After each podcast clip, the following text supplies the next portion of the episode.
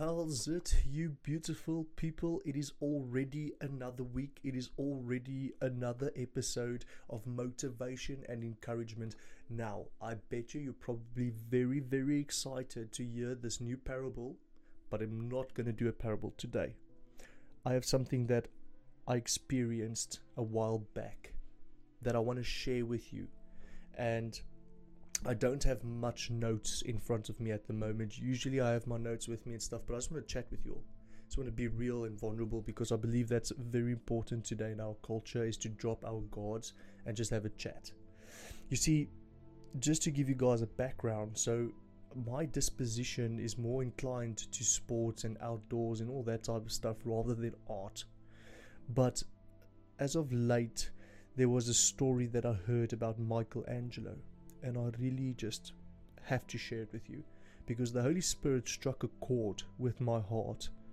One that actually just it makes so much sense.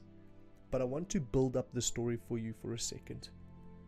So, obviously, for those of you who don't know, and you have your phone with you and you want to go Google it while you have, you know, a chance, I want you to go and Google a few pieces about Michelangelo. You see, Michelangelo was an elect member, for those of you who don't know, of fine arts. And his most famous paintings were like stuff like the creation of Adam, the Pieta, and then this is where we're going to lead into today is the Sistine Chapel ceiling that was painted between like 1508 to 1512. And I can just imagine how the scene would have played out.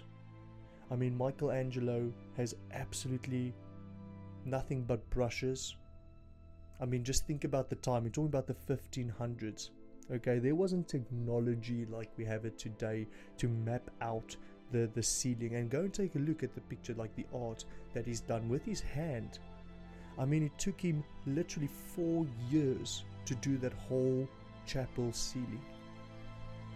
But do you know why? It wasn't because he was talented or a genius. You see, Michelangelo, with his truly busy and beautiful work of art, had two things behind him that no one knew about. Maybe you don't even know about this. You see, Michelangelo made his own tools. And he wasn't born an artistic genius. He actually just really grafted. The guy worked very hard. You see, Michelangelo understood something, folks that you eventually will understand or that some of you already understand. And it's a fact that the military understands, it's a fact that handymen and lumberjacks and every single individual understands.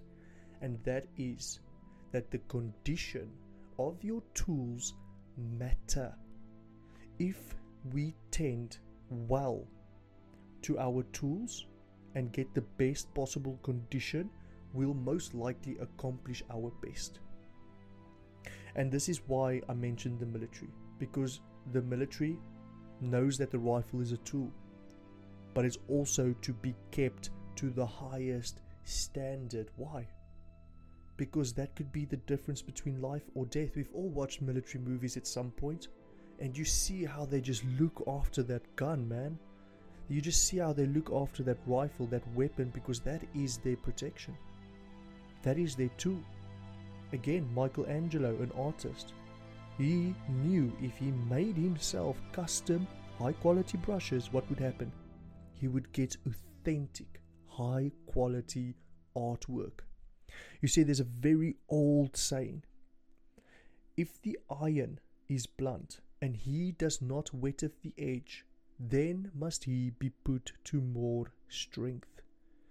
That saying actually comes from a swordman. You see, lumberjacks and swordmen both make sure their blades or their axe is sharp, because what's going to happen if it's dull? They are going to require more strength, which would mean that they would get exhausted quicker. I hope you guys are seeing where I'm coming from with this.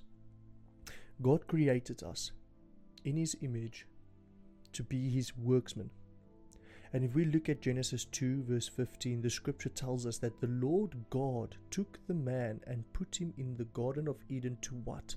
To work it and keep it. That's an Old Testament example of Adam. Now, for those of you that disregard the Old Testament, which You should never disregard anything from the Bible because that's God's breathed words. Let me give you something from the New Testament. You see, Jesus invites us to follow him, and he will do what? Make us fishers of men.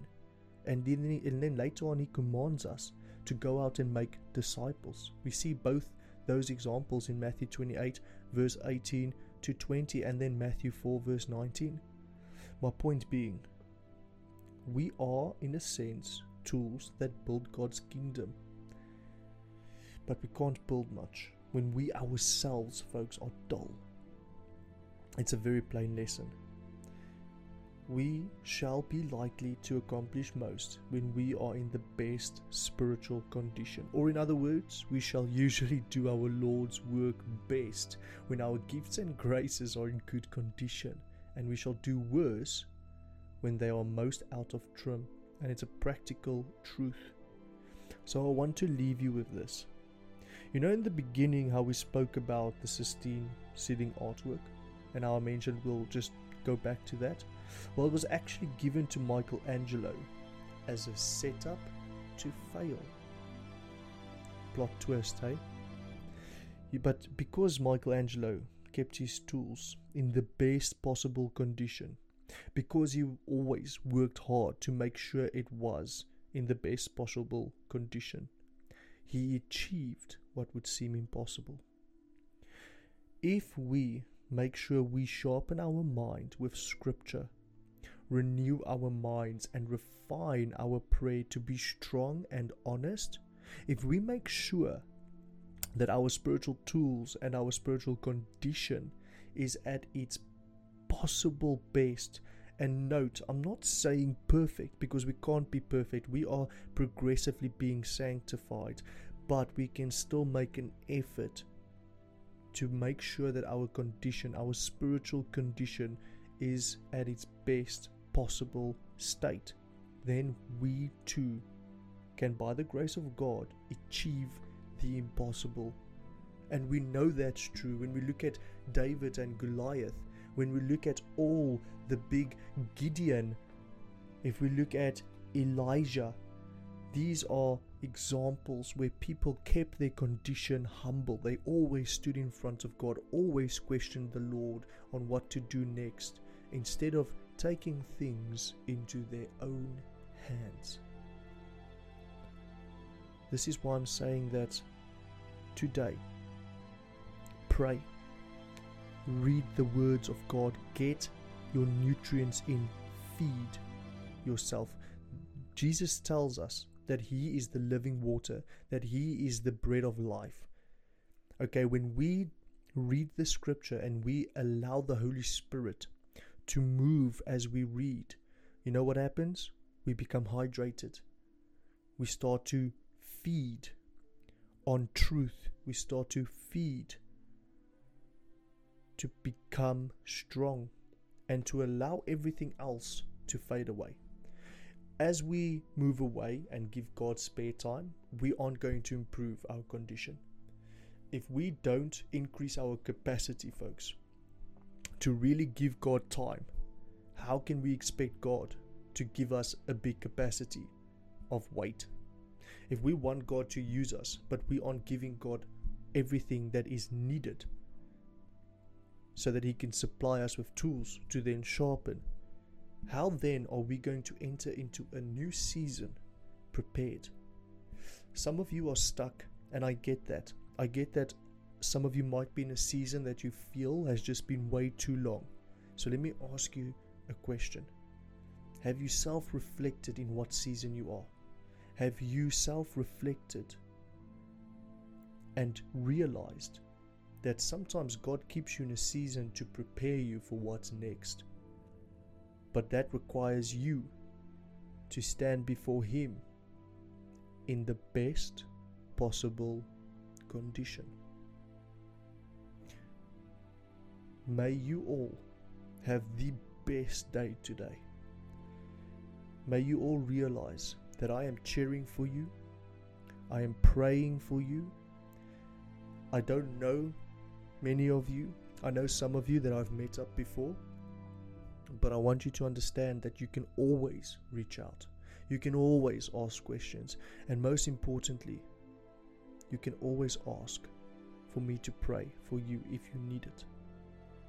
But do realize that I love you, that I'm proud of you, that you are God's creation. You are made in His image. You are an alpha, lion, and lioness of God, and nothing can stop you except you. Amen.